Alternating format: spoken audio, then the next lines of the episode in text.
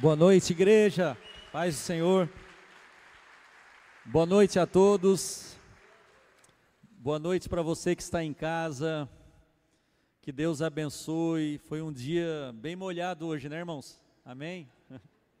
Choveu lá no bairro de vocês? Deu uma garoinha? Amém. Não deu? Amém.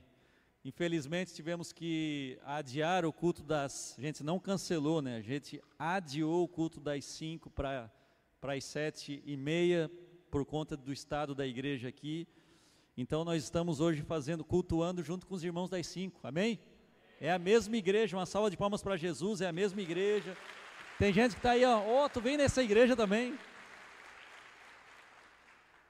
Glória a Deus. Só para é, eu não esquecer que recado que o pessoal dos casais pediu para entregar antes a gente entrar na palavra.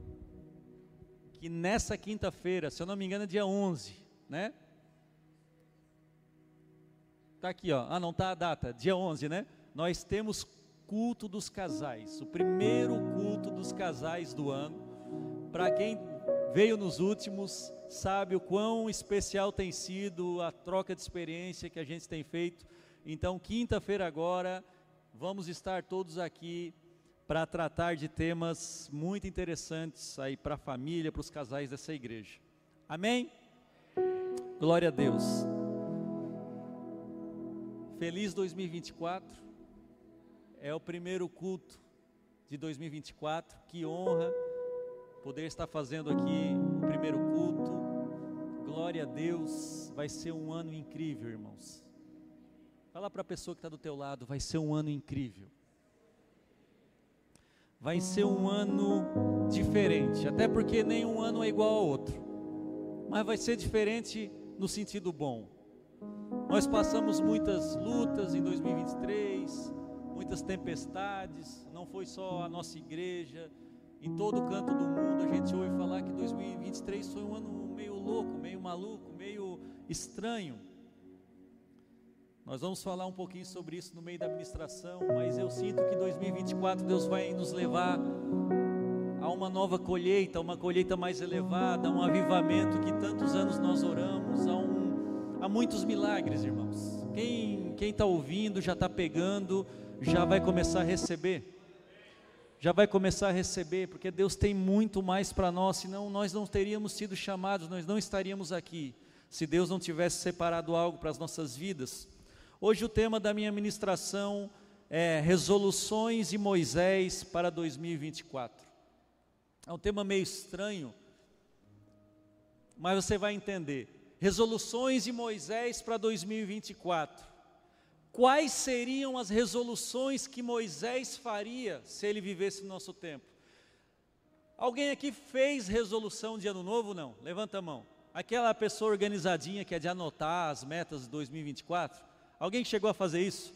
Eu quero emagrecer, eu quero casar, eu quero mudar de emprego, eu quero ler mais a Bíblia, eu quero fazer mais devocional. Alguém chegou a se fazer uma promessa? Levanta a mão. Beleza, algumas pessoas fizeram, isso se chama resolução. Resolução nada mais é do que você desejar alcançar algum objetivo, alguma meta na sua vida, então você traça Infelizmente, o crente, né, o crente e o não crente, costumam fazer isso só numa época do ano que parece que o dia 1 de janeiro é um dia mágico. Então, a pessoa quer emagrecer, ela fala: Não, espera o dia 1. Ela quer comer mais saudável, espera o dia 1. Ela quer fazer devocional todo dia, ela não quer falhar. Mas em vez de ela começar no dia 22, ela diz: Não, vou esperar até o dia, sem orar, até o dia 1 de janeiro, porque parece que vai começar algo incrível assim. Mas enfim, irmãos, isso ajuda, nos ajuda a melhorar como cristãos. E nós vamos pegar um texto de Êxodo 14, eu já vou contextualizar e pegar as lições que a gente pode aprender nesse texto. Eu não vou ele, ele é muito comprido. Eu peço para você durante a semana refletir nele em casa. Vou pegar só alguns versículos e nós vamos tentar imaginar como seria se Moisés estivesse traçando as suas resoluções de ano novo, como se ele morasse no nosso tempo fosse transportado de Êxodo 14 e ele escrevesse uma lista de coisas que ele não deve fazer ou que ele deve fazer. E nós vamos nos aproveitar dessa lista, irmãos. Você vai poder se aproveitar de algumas dessas lições para você traçar um ano de 2024 diferente, com mais intimidade com Deus e mais poder e mais glória sobre a sua vida. E o contexto é: maioria de vocês conhece, o povo de Israel estava preso, ficou preso no Egito por muitos e muitos anos. Deus então decide, ouve o clamor do povo dele, clamor de muitos anos também, e decide libertar ele do povo do Egito e levá-lo à terra prometida. Deus toma essa decisão. E aí vocês sabem, é, Moisés vai e negocia com Faraó. Faraó permite que eles saiam da terra, mas depois Faraó se arrepende. Então ele bate, o povo, o povo saiu, mais de 5 milhões de judeus saindo pelo deserto em direção à terra prometida, e Faraó então decide perseguir o povo de Deus no deserto. E aí vocês conhecem, eles se deparam, o povo de Israel se depara com um obstáculo, chamado Mar Vermelho. Você pode digitar no Google Maps esse nome, Mar Vermelho, e até hoje ver exatamente onde fica o Mar Vermelho. Você vai ver que realmente tem uma divisão ali para você atravessar do Egito para a, a península que é onde está Israel, pelo menos o caminho para Israel. E aí o povo se depara ali e o que, que acontece? O povo dobra o joelho começa a orar, faz uma vigília. Não, o povo então começa a murmurar e recorre a Moisés. Moisés, foi para isso que você nos trouxe, que Deus nos trouxe para caminhar no deserto, foi para morrer aqui, porque não tinha cova no Egito, foi para morrer no deserto. Eles começam a murmurar. O final da história vocês conhecem, porque senão a gente não estaria aqui hoje. Deus opera um milagre e abre o mar e passa o povo para o outro lado e o povo então pode continuar a sua jornada. Se Moisés fosse escrever as suas resoluções de 2024, tendo vivido tudo isso em 2023, ele escreveria exatamente isso, ou muito parecido com isso. Primeira resolução que você não vai fazer em 2024: não murmurar. Não murmurar. Êxodo 14, versículo 10 diz: Disseram a Moisés, o povo, né? Será que foi por não haver sepulturas no Egito que você nos tirou de lá para que morramos no deserto? E o povo começa a murmurar. O povo começa a reclamar contra Deus, contra Moisés. Veja, o povo estava recebendo uma solução de Deus, e por causa do primeiro obstáculo que eles encontram, eles começam a murmurar.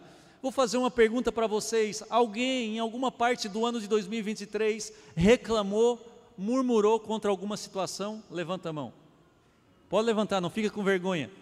Se você é um ser humano normal, você murmurou, porque alguma parte do ano, seu ano, alguma situação não ocorreu conforme as suas expectativas criadas, e você reclamou. Para você reclamar, basta você estar vivo, basta você interagir com outras pessoas, porque nós pendemos pela nossa natureza caída, que ainda está em regeneração, nós pendemos para a murmuração. Só que Moisés descobriu que é seis efeitos negativos da murmuração, e isso acontece quando você murmura. Primeiro, a murmuração é um pecado e entristece a Deus e atrai a ira dele.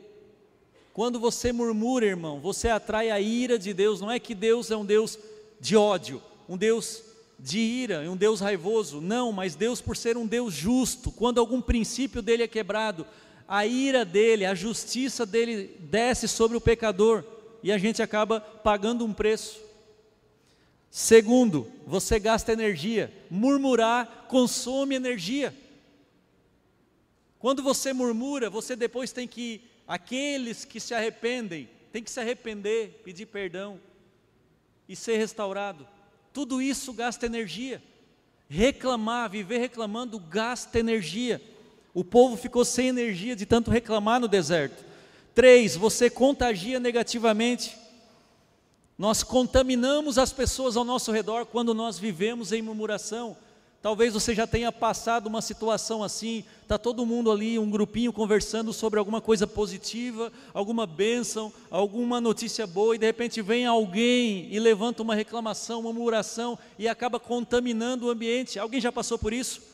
Quem não passou por isso, você é a pessoa que chegou para reclamar, que você não percebeu. Ô pastor, eu nunca passei por nada disso. Cuidado, que você talvez seja o murmurador da tua turma. E você acaba contaminando o seu lar, a sua casa, a sua família, os seus amigos, a sua empresa, o local que você trabalha. Quatro, faz você perder tempo. Irmãos, o povo de Israel ele vagou por 40 anos até chegar na terra prometida, mas esse trajeto poderia ser feito em menos de um ano. Eles vagaram 40 anos por um único problema: murmuração. Uma geração inteira, depois de Josué e Caleb, antes de entrar na terra prometida, morreu uma geração inteira, porque eles se voltaram contra Deus, eles reclamaram, eles murmuraram, só os filhos e os netos deles que entraram na terra prometida. Toda aquela geração que murmurou é, acabou perdendo tempo, e aí nós entramos no quinto, você dá passos para trás. Presta atenção. Toda vez que você murmura, você dá passos atrás na sua vida. Você está numa evolução espiritual, você está buscando a Deus, está crescendo e você passa a ser um murmurador, você começa a dar passos atrás. Não é que você estabiliza, não existe estabilidade espiritual, ou você está subindo ou você está descendo. E seis, faz você perder relacionamentos. Por quê? Porque ninguém aguenta viver com um murmurador. Ninguém aguenta viver com um murmurador. Vai ter gente que vai dizer assim: Eu não vou mais nessa casa desse fulano. Vai ter gente que vai dizer: Não, não convida fulano. Eu não quero andar com fulano. Chega. Por quê? Porque é só murmuração. É só reclamação, porque a vida não está boa, porque a notícia é ruim, porque vai vir a pandemia, porque todo mundo vai ficar doente, porque está muito calor, porque está muito frio, se chove está ruim, se, se dá sol está ruim. Conhece alguém assim? Amém? Você não só conhece alguém assim, nós também cumprimos esse papel muitas vezes. Amém? Então Moisés anotaria na sua resolução: não murmure, que 2024 seja um ano de você não reclamar. Se já reclamou, que nós estamos aqui há sete dias, né? Peça perdão e vai resetar o ano para ti de novo. Faz de conta que você está né, tá ouvindo a palavra hoje, Senhor, não sabia. E começa o ano de novo, amém? Segundo, não ser escravo do medo. Êxodo 14, 14. Moisés diz: O Senhor lutará por vocês. Quem lutará por eles? Quem? Fiquem calmos, não tenham medo. Irmãos, eu escutei, eu escuto, 2023 foi um ano de luta, não é? Amém? Quem passou luta? Ô, irmão, tu teve um ano incrível. Vem testemunhar um dia aqui, irmão. Se tu teve um ano só de bênção, vem testemunhar um dia aqui que eu quero ouvir um pouco de bênção. Mas 2023 foi um ano meio maluco, não foi? E eu acredito que até uma fase que a gente está passando, de passar algumas lutas, algumas provações, e crescer como pessoas, como igreja, e atingir novas colheitas, porque a gente tem que estar preparado para receber o que Deus tem pela frente. Mas o que, que te faz pensar que 2024 não vai ter luta? De repente você pense que Satanás vai tirar um ano sabático. Pô, pastor, Satanás trabalhou tanto em 2023, mas tanto que ele deve ter cansado, não é possível. Faz milhares de anos que ele está trabalhando, e 2024 ele tirou férias, então vou aproveitar, vai ser só bênção. Não vai. Vai ter luta, vai ter dificuldade, mas nós não podemos ser escravos desse medo, nós não podemos viver amedrontados pelas coisas que vão acontecer, por quê? Porque todas as coisas que vão acontecer, de bom e de ruim, estão calculadas por Deus, Deus sabe que nós vamos passar.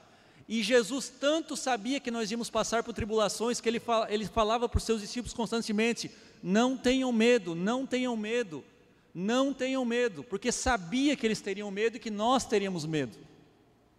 Irmão, o medo, ele limita a tua liberdade, ele limita a tua atuação, ele te limita como ser humano e como servo de Deus.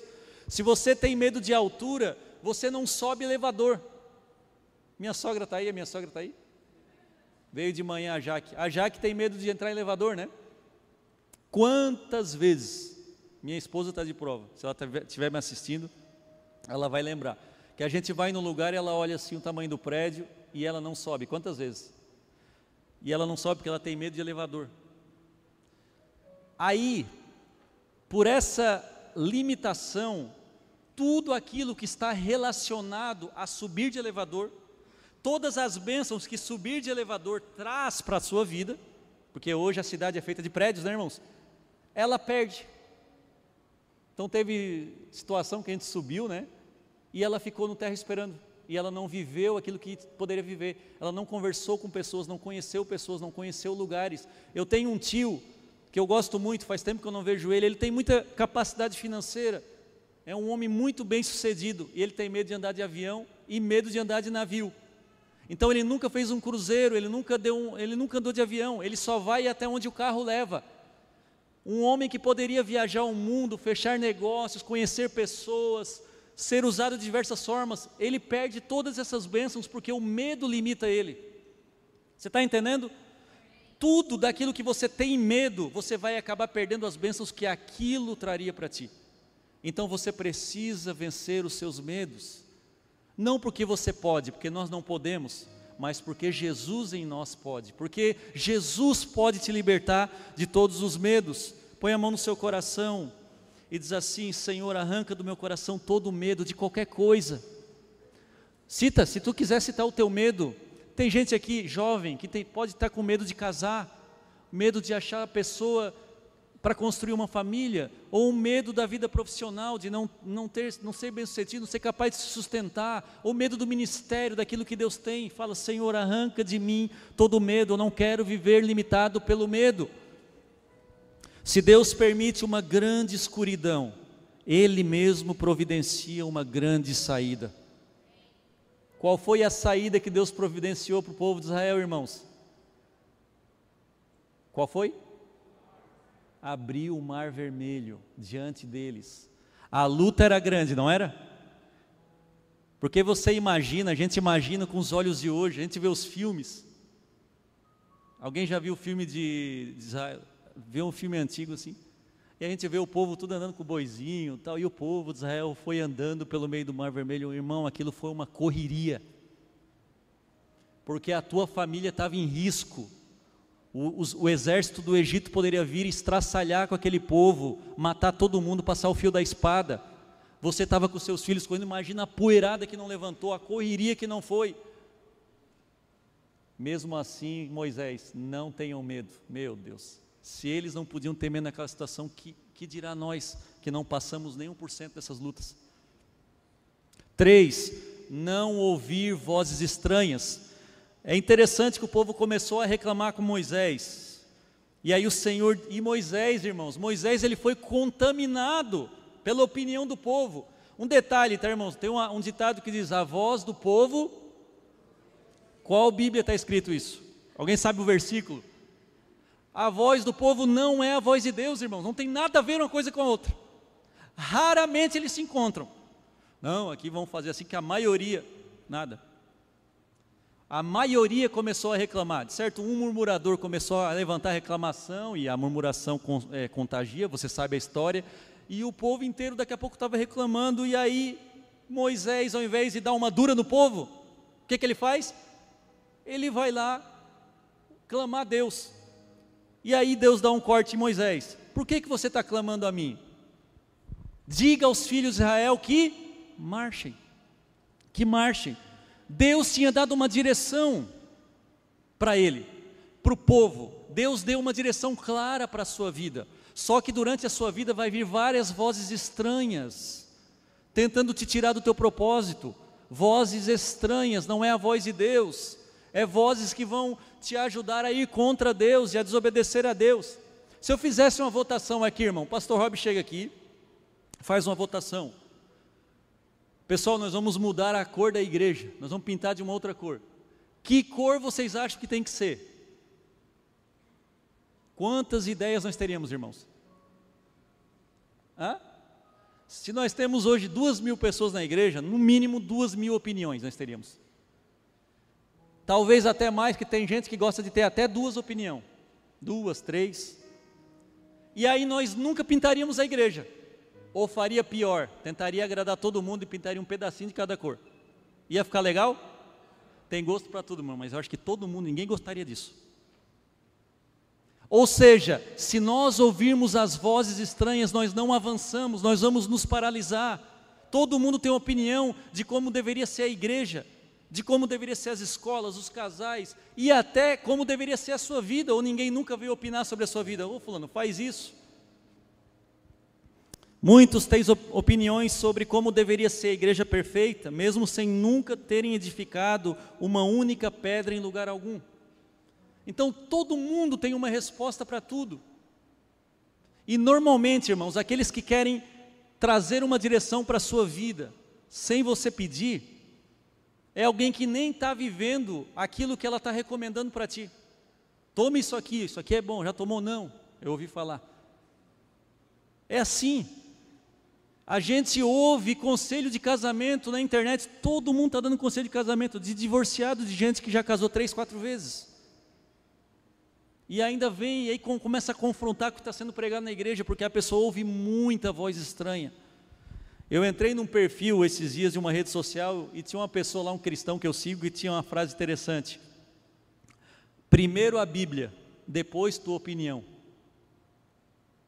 Porque se a gente for levado por opinião de como a gente é, deve levar a nossa vida, irmãos, nós não andaríamos, nós não avançaríamos. E eu vou mais longe, né? Primeiro a Bíblia, depois a tua opinião. E olhe lá. Porque se eu tenho a Bíblia, eu tenho um pastor sobre mim, eu tenho uma esposa, eu tenho uma família que cuida, que a gente pode. Eu não preciso de opinião. Eu não preciso de voz estranha, eu preciso de uma direção. E a direção para a minha vida é marche. Ninguém vai me tirar de, desse caminho. Ninguém vai me tirar desse caminho. E talvez, irmãos, as maiores dúvidas da sua vida vieram a partir do momento que começou a ouvir muitas vozes, e nas muitas vozes você se perde. Você já não sabe o que é certo e o que é errado. Você não sabe o que é pecado e o que não é pecado. Não porque não existe absoluto, não existe absolutos claros, a palavra nos diz, mas porque você parou de estudar a palavra, de ouvir quem você deveria ouvir, para ouvir a voz do povo. E a voz do povo quase sempre está errada. Quatro, Quarta resolução: não andar no ritmo do mundo. Êxodo 14, 24, 25. Olha que coisa interessante. Pastor Ramon, como que os egípcios não, não alcançaram o povo de Israel? Se eles tinham carros mais velozes. Vamos ver se o versículo vai aparecer ali. Pode colocar próximo, se tiver o versículo. O Senhor criou alvoroço no acampamento dos egípcios emperrou a roda dos carros dos egípcios, fazendo com que andassem com. Está aqui, ó. Ele travou as rodas dos carros, dificultando a sua condução. Fujamos daqui para longe do povo de Israel, gritaram os egípcios: O Senhor está lutando por eles. O Senhor está lutando por eles. Presta atenção. O ritmo do reino de Deus é diferente do ritmo do mundo. O ritmo do povo de Israel é diferente, a velocidade é diferente. Nós não podemos nos comparar com o mundo, não é a nossa referência. Deus vai e toca o que? Na velocidade do povo. Esse povo vai andar mais devagar, e esse povo vai acelerar. Israel não tinha os melhores carros, mas Deus fez com que aquele povo que tinha a melhor tecnologia da época andasse mais devagar. Isso nos ensina que nós não devemos almejar, desejar andar no ritmo do mundo, senão nós vamos perecer.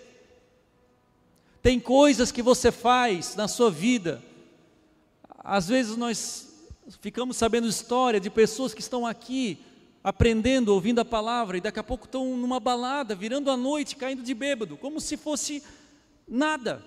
Ou vão para algum lugar procurar esposa, que não é o lugar para procurar esposa, não é o melhor lugar. Por quê? porque é a melhor decisão não, porque a pessoa quer andar no ritmo do mundo, ao mesmo tempo e andar no ritmo do reino de Deus, só que não vai dar, vai dar problema. Nós já falamos sobre isso numa ministração sobre o Apocalipse, é esses que causam náusea no Senhor, que não se decidiram, porque não é nem quente e nem frio. Que a pessoa está aqui ouvindo a palavra, posta, é, a famosa menina que posta a palavra de Deus e biquíni o Senhor é meu pastor tal, e fazendo pose sensual, eu não, não entendo essas coisas, achando que está sendo assim, está agradando a Deus, sabe por quê? Porque o nosso olhar está sendo baseado e está indo pelo ritmo do mundo, você olha o Instagram e você começa a desenhar a sua vida baseado naquilo que você vê e o que há de pior na sociedade, e não baseado no que a Bíblia nos ensina, aliás a Bíblia está perdendo autoridade, nós não lemos a Bíblia, nós lemos o que, que nós conhecemos da Bíblia? Das coisas que são postadas nos perfis dos influenciadores que a gente segue. E se você não segue uns caras muito bons, você vai aprender um monte de coisa errada. Porque você mesmo decidiu andar no ritmo errado. Pastor, essa palavra está muito dura.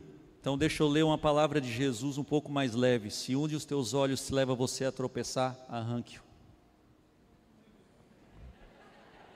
Agora você não tem como falar. Se a minha ministração estava muito pesada, Jesus está dizendo o seguinte: lá no mundo, no reino das trevas, viva a sua vida. Cada um faz o que quer. Eu sou dono do meu nariz. Mas se você quiser caminhar comigo, você vai ter que arrancar coisas da sua vida. Não é a mesma coisa que andar no mundo, andar com Jesus é diferente. Não é para arrancar o olho literalmente. Mas tem um monte de coisas, você sabe as coisas que tem que arrancar. Isso aqui eu faço, Senhor. E eu tenho que parar de fazer. Eu tenho que vencer. Quinto, quinta resolução. Estão seguindo? Um, dois, três, quatro. Estão seguindo? Estamos na quinta? Tem seis, tá? Pouquinho. Moisés foi bem tranquilo. Uma lista prática. Fazer a minha parte. Fazer. Fazer o quê? A minha parte. Às vezes, a gente compartilhando é uma força de expressão. Já falei isso muitas vezes. Ah, porque em 2024 eu quero fazer a obra de Deus. E Deus não quer que você faça a obra dele. Ah, porque você precisaria ser Deus para fazer a obra dele, porque a obra é de Deus. Se é de Deus, consequentemente, você não consegue fazer. Você tem que fazer a sua obra, debaixo da vontade de Deus. Mas a obra de Deus é Ele que faz. Mas muitas vezes nós queremos ganhar o mundo sem fazer a nossa obra, e somos espirituais demais, porque nós oramos. Nós lemos a Bíblia. Assim como Moisés foi fazer. Vamos ler de novo? Êxodo 14, 15. Moisés foi clamar ao Senhor. Tem alguma coisa errada em clamar ao Senhor? Tem não? A gente aprende a clamar ao Senhor aqui na igreja? Tudo certo até aí? Então Moisés foi clamar ao Senhor. Alguma coisa errada? Não. Vamos ver o que, que Deus respondeu. Por que você está clamando a mim? Não é hora de oração, não é hora de jejum, não é hora de ler a Bíblia, é hora de agir. Tem gente que ora tanto que não tem tempo para agir. Tem gente tão espiritual que não tem tempo para o mundo real. Deus está falando, não clama a mim, diga aos filhos de Israel que a hora é, a hora é, é para marchar. Deus estava fazendo a obra dele, que era o quê? Uma coisinha simples, abrir o mar, coisa simples, coisa cotidiana, corriqueira. Deus fez. E o povo murmurando. E Moisés vem dizer, estão reclamando. Meus filhos, imagina a paciência, Deus é muita paciência, né? Meus filhos, andem, atravesse para o outro lado. Então Deus repreende Moisés porque não era o momento de orar, mas de agir. Deus faz o que eu não posso fazer. Amém? Isso chama milagre. Mas Ele não faz o que eu posso fazer. Aquilo que Deus colocou nas tuas mãos para você fazer, é para você fazer. Assim como quando Deus mandou Moisés falar com o Faraó, e Moisés poderia ter dito: O Senhor fala a Faraó. Mas Deus assim, mas eu quero usar alguém para falar com o Faraó. E eu te escolhi. Deus vai te colocar em situações que é para você ir e fazer. E você assim, Senhor, mas eu não sei o que, que eu vou falar. Como ontem, né? Ontem estava num show do meu primo, Leandro, meio bundinha branca tal, paz e amor, eu e a Laura. Pastor, dá uma palavra. Devia ter algumas milhares de pessoas ali. Ô oh, Senhor, mas eu lembrei, tá? Porque normalmente na igreja, gente, eu nem vim preparado para isso, mas eu não posso perder a oportunidade. Eu entendo que quando Deus me chama, eu tenho que estar pronto. E foi mais um aviso para eu estar pronto, sempre com uma palavrinha assim, né? De backup. Né? Esse ano eu coloquei uma resolução na minha vida, na verdade, ano passado eu tive um tempo lá na Itália e eu tenho uma tarefa para fazer na minha vida. Eu preciso aprender a falar italiano, porque eu vou ter que fazer uma prova em italiano. E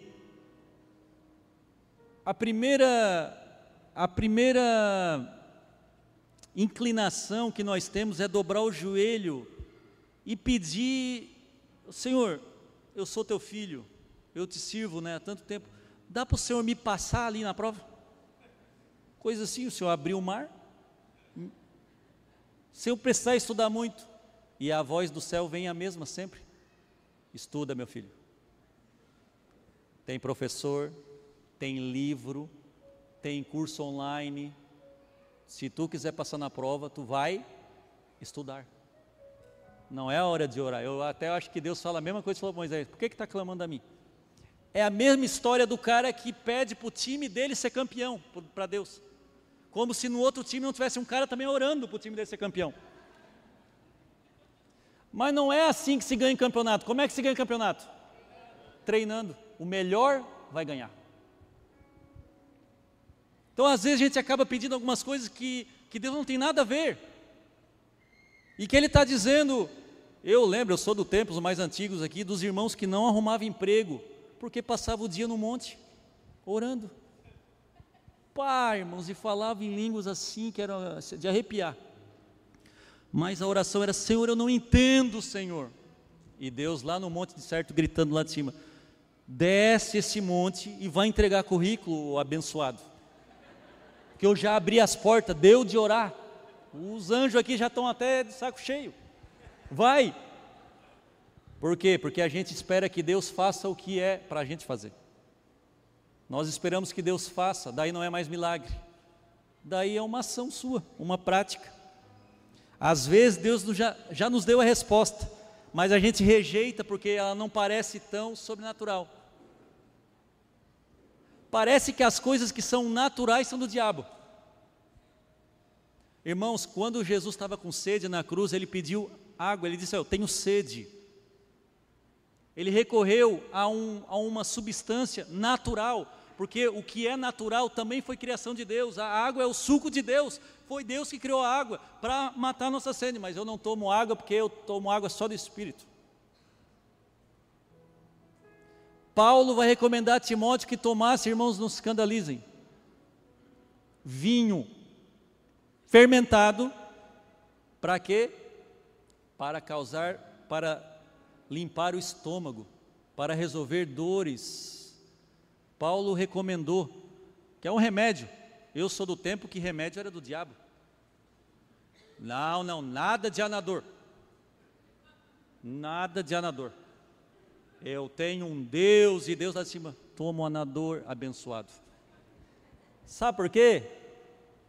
Porque ele não entendeu que Deus criou o homem com um cérebro que nenhuma inteligência artificial vai conseguir alcançar para criar o bendito anador, para sanar um problema, uma dor humana, que foi Deus que conduziu todo esse processo científico, isso não é inimigo de Deus, isso é para mim a, a glória de Deus no homem, dizendo a capacidade que Deus tem, a partícula da sabedoria de Deus foi implantada no homem para que ele possa trazer soluções que beneficiam toda a humanidade.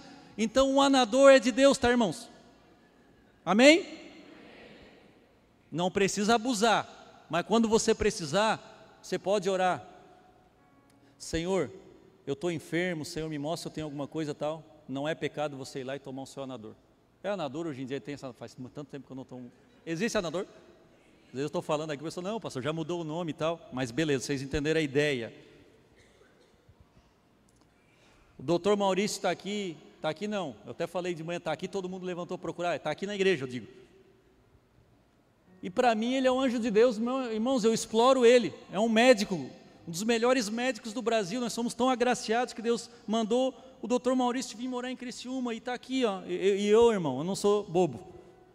Eu acho que a quantidade de perguntas que eu já fiz para ele dá umas 10 consultas. Que eu falo, ô, doutor, mas isso aqui é bom, isso aqui não é, isso aqui é bom, isso aqui.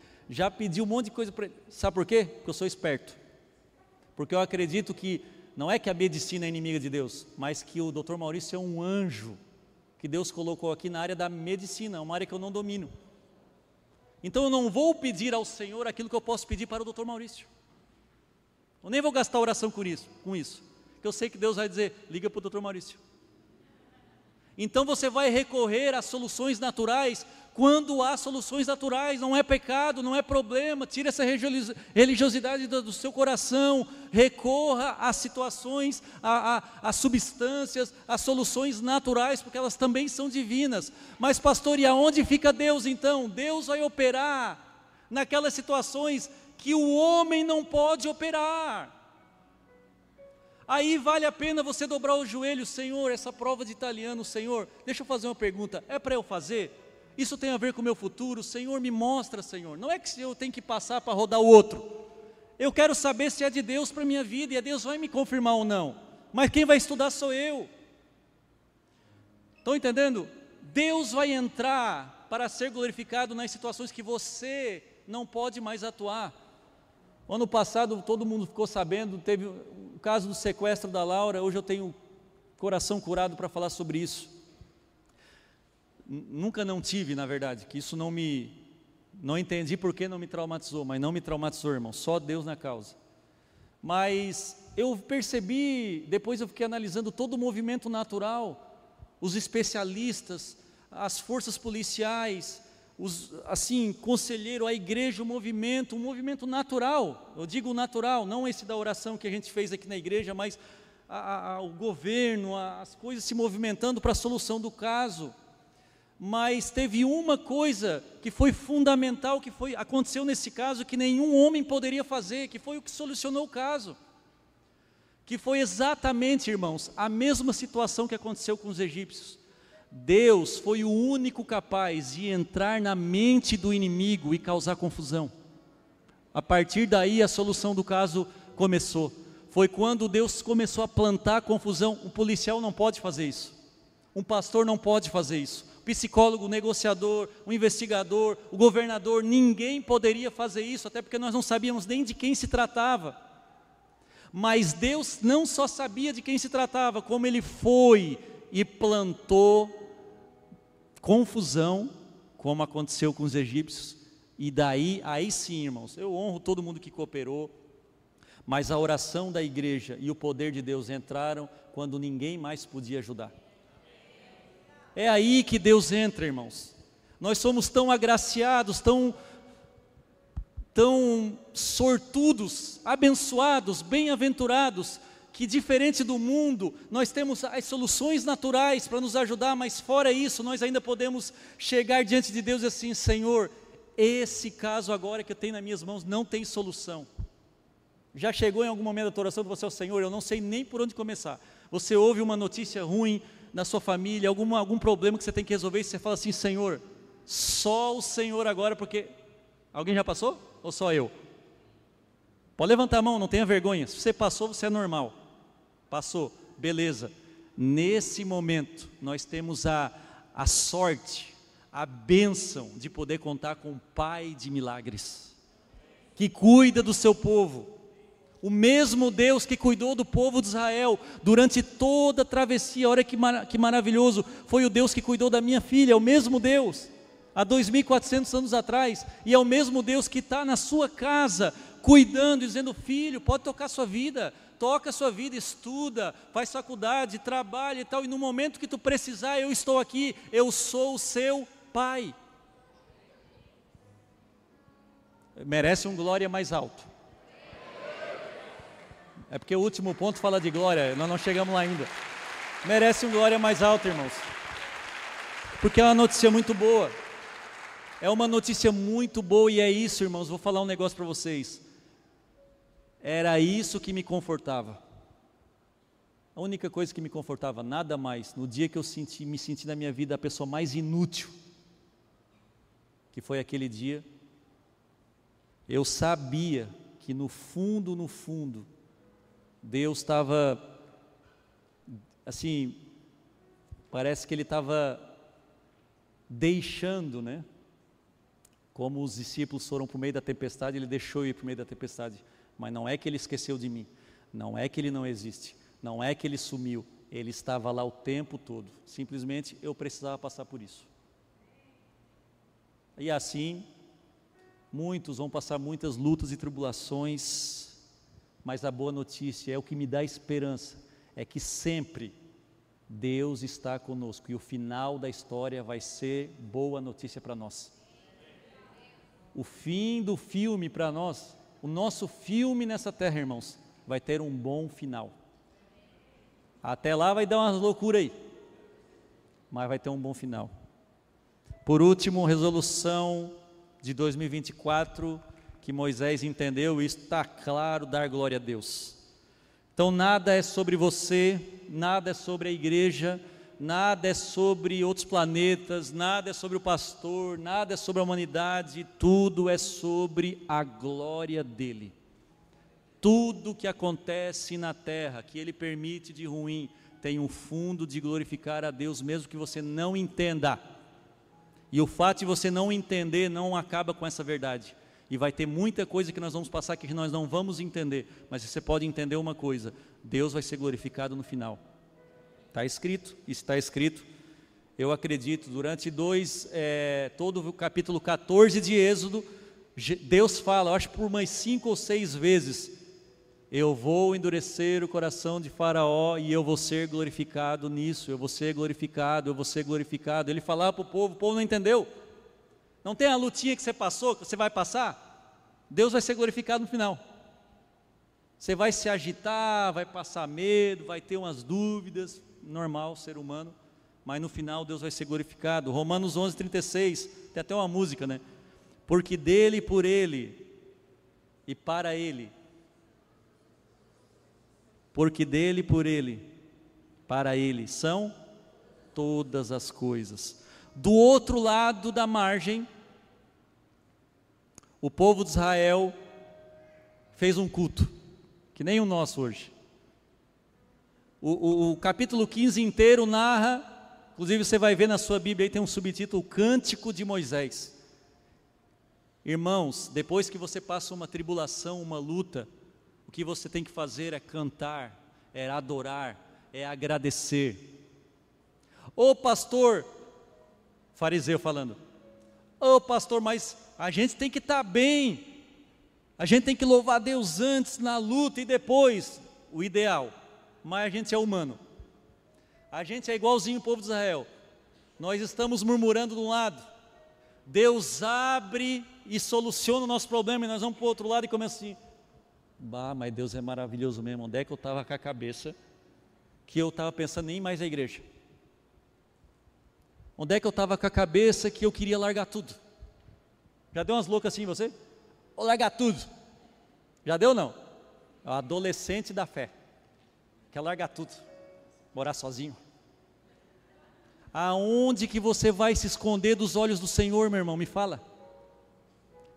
Ah, porque eu saí da igreja que não tinha amor. Sim, daí vai achar amor aonde? Porque se não achou aqui, nós estamos mortos. No mundo é que você não vai achar. Irmãos, a nossa vida vai ser assim, até o final. Altos e baixos. Altos e baixos. Mas entenda e aprenda. 2024, para o seu ano ser um ano poderoso. Viva dando glória a Deus pelo que você tem e pelo que você não tem, pelas coisas boas, pelas coisas ruins. Você vai aprender no Instagram, tudo errado, é só coisa boa que eu quero. No Instagram a gente é mimado, vai ver o cara de carro novo, não é? O cara de tênis bom, tal. É isso que quer, senhor, sou teu filho, quero isso aí, quero isso aí. É ou não é? Aí tu vai para a palavra, não. É aqui, se Deus me der, glória a Deus. Se Deus não me der, glória a Deus. E bem que Ele faz não me dá. Primeiro, eu nem mereço eu não sei nem lidar com essa bênção que eu estou pedindo. É a palavra que eu vi hoje, né, o, num vídeo. A árvore é bem pequenininha, sabe o bonsai? As árvores em japonês, aquela? Tem um frutinho desse tamanho. Por que, que o bonsai tem um frutinho pequenininho? porque a árvore não pode suportar frutos maiores. Você não pode pedir uma bênção, você não está preparado para carregar. E a gente olhamos para uma pessoa que cresceu mais do que a gente, ou que está num nível mais alto, a gente deseja aqueles frutos que se Deus nos der, eu caio. ah, minha, meu galho vai romper. Então o que, que eu tenho que fazer ao invés de pedir coisas grandes? Me tornar alguém forte, espiritualmente maduro, para que daí naturalmente os frutos vão crescer. Uma coisa até meio lógica, natural. Tem muita coisa sobrenatural nisso. Então, se você quiser ter um 2024 muito poderoso, viva dando glória a Deus. Você pode começar fazendo isso agora, nos próximos três minutos. Baixa a sua cabeça, fecha os olhos e começa a dar glória a Deus por coisas boas e ruins que aconteceram em 2023. Pode, pode, fala para Deus, Senhor, eu, isso que aconteceu para mim ano passado me entristeceu, essa situação na família, essa, mas eu te dou glória.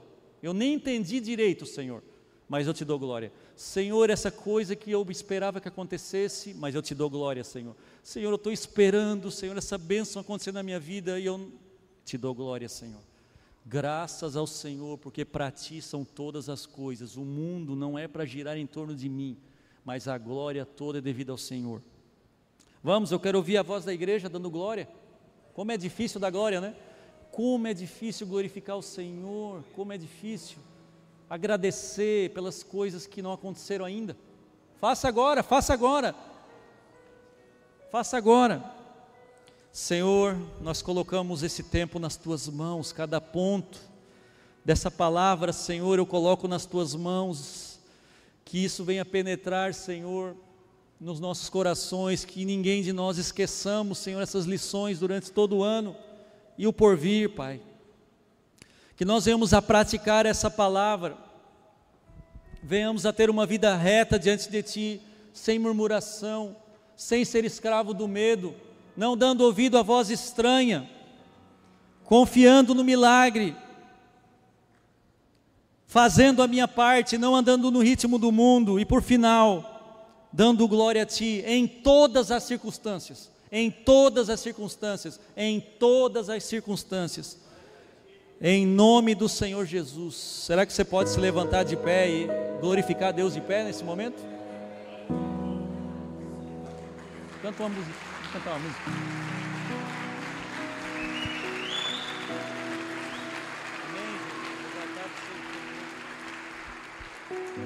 Canta, canta conosco. Canta essa canção. Nós vamos cantar mais alto do que a chuva caiu hoje aqui nessa igreja, tá, irmãos? Amém? Nós vamos romper esse teto em adoração.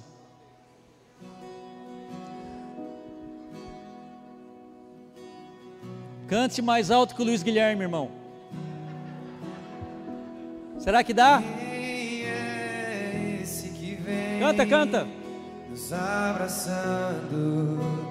Quem é esse que vem?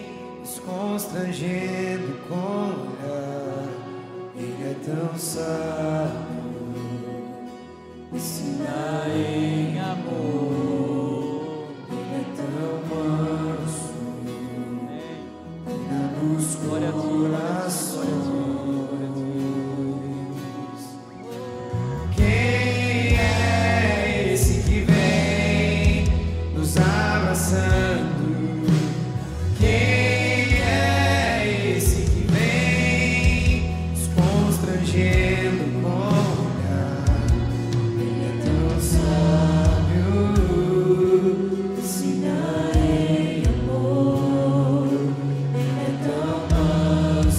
Cante,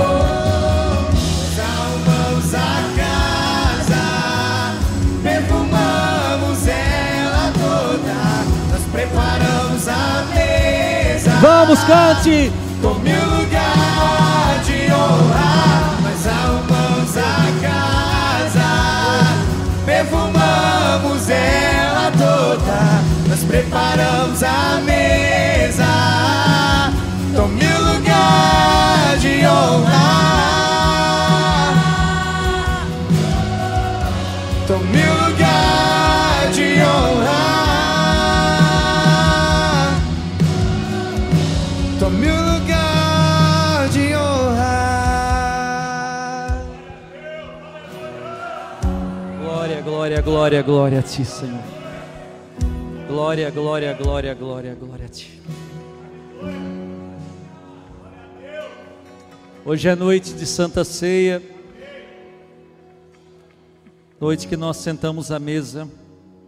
E é importante você ouvir algo sobre o significado da Santa Ceia.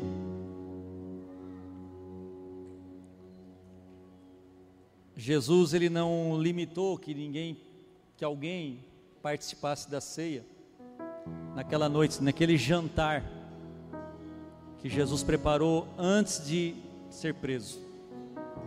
Sabe, Judas, ele participou da Santa Ceia. Jesus já sabia, mas ele participou. Mas nós precisamos entender do que isso se trata, para que você tenha a consciência correta, o respeito correto, o temor correto, para que você não beba indignamente ou sem saber o que está fazendo. Quando você vai lá em Nova York, tem um lugar chamado Memorial de 11 de Setembro, que é onde que é do tempo, né?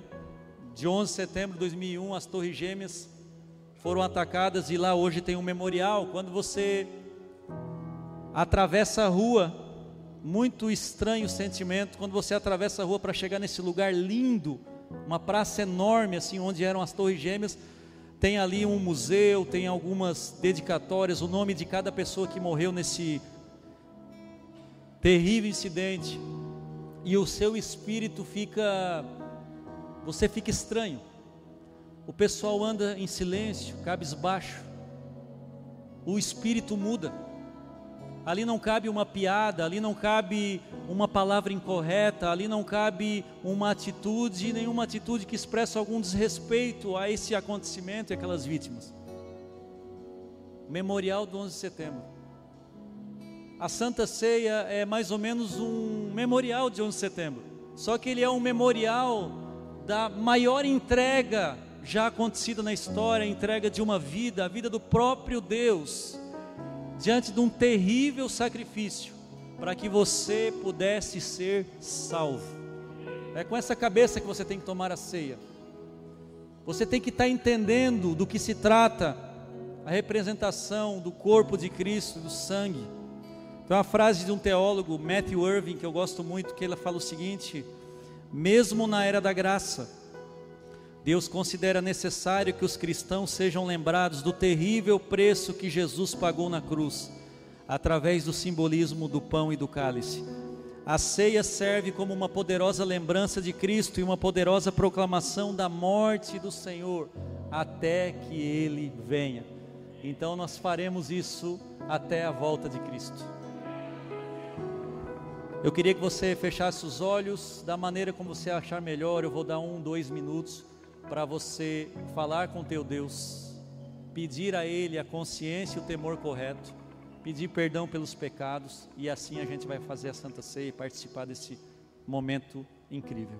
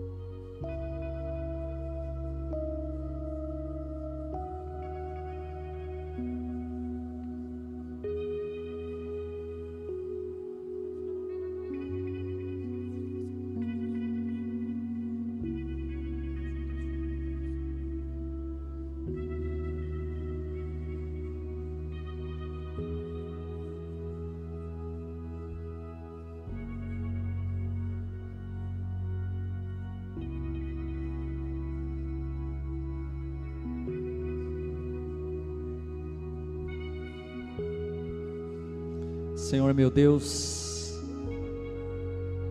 perdoe todos os nossos pecados, até aqueles que eu nem sei que são pecados, até aqueles que eu já esqueci. Mas eu quero pedir perdão, Senhor, e eu quero reconhecer que a tua morte na cruz me deu a vida eterna. O Senhor é o Senhor e Salvador da minha vida. O Senhor me lavou com seu sangue. E eu oro por cada um aqui, para que tenham esse entendimento e vivam uma vida de acordo com esse sacrifício. Amém. Você pode se levantar, pegar o pão que representa o corpo de Cristo.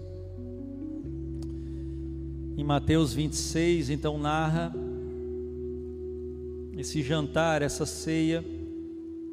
E a Bíblia diz o seguinte: enquanto comiam, Jesus pegou o pão e, abençoando, partiu e deu aos seus discípulos, dizendo: Tomem, comam, isso é o meu corpo. Senhor Jesus, nós abençoamos esse pão.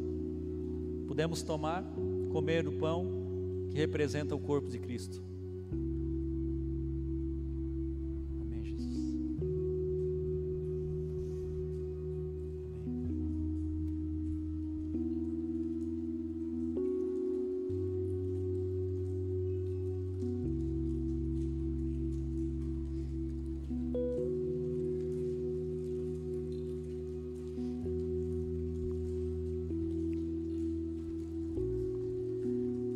Irmãos, quem não está conseguindo abrir o copo, dá uma giradinha, tem um segredinho do céu, gira e puxa. Amém, irmãos?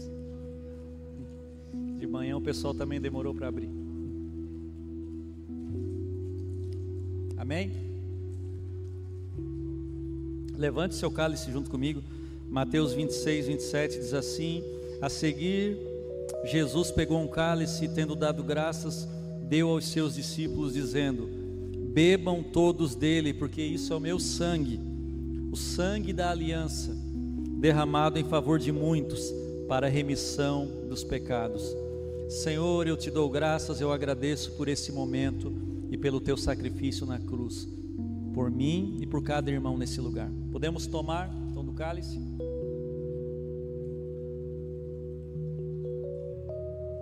Glória a Deus. Glória a Deus. Vamos cantar. Vamos cantar. Os nossos olhos se abrem. Vamos, solta a tua voz. Flua, flua. Quem tu és. Glória a Deus. E ao som da tua voz, os nossos orações queimam de amor. Queimam de amor. E alma de amor.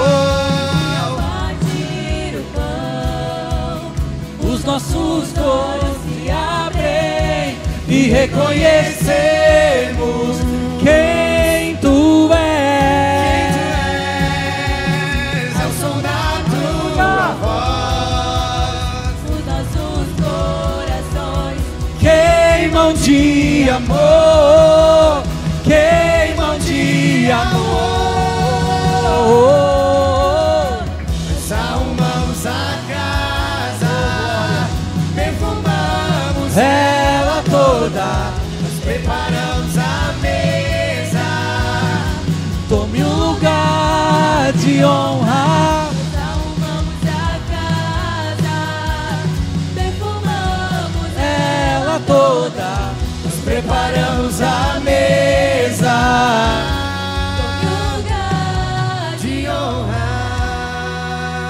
Levante suas mãos.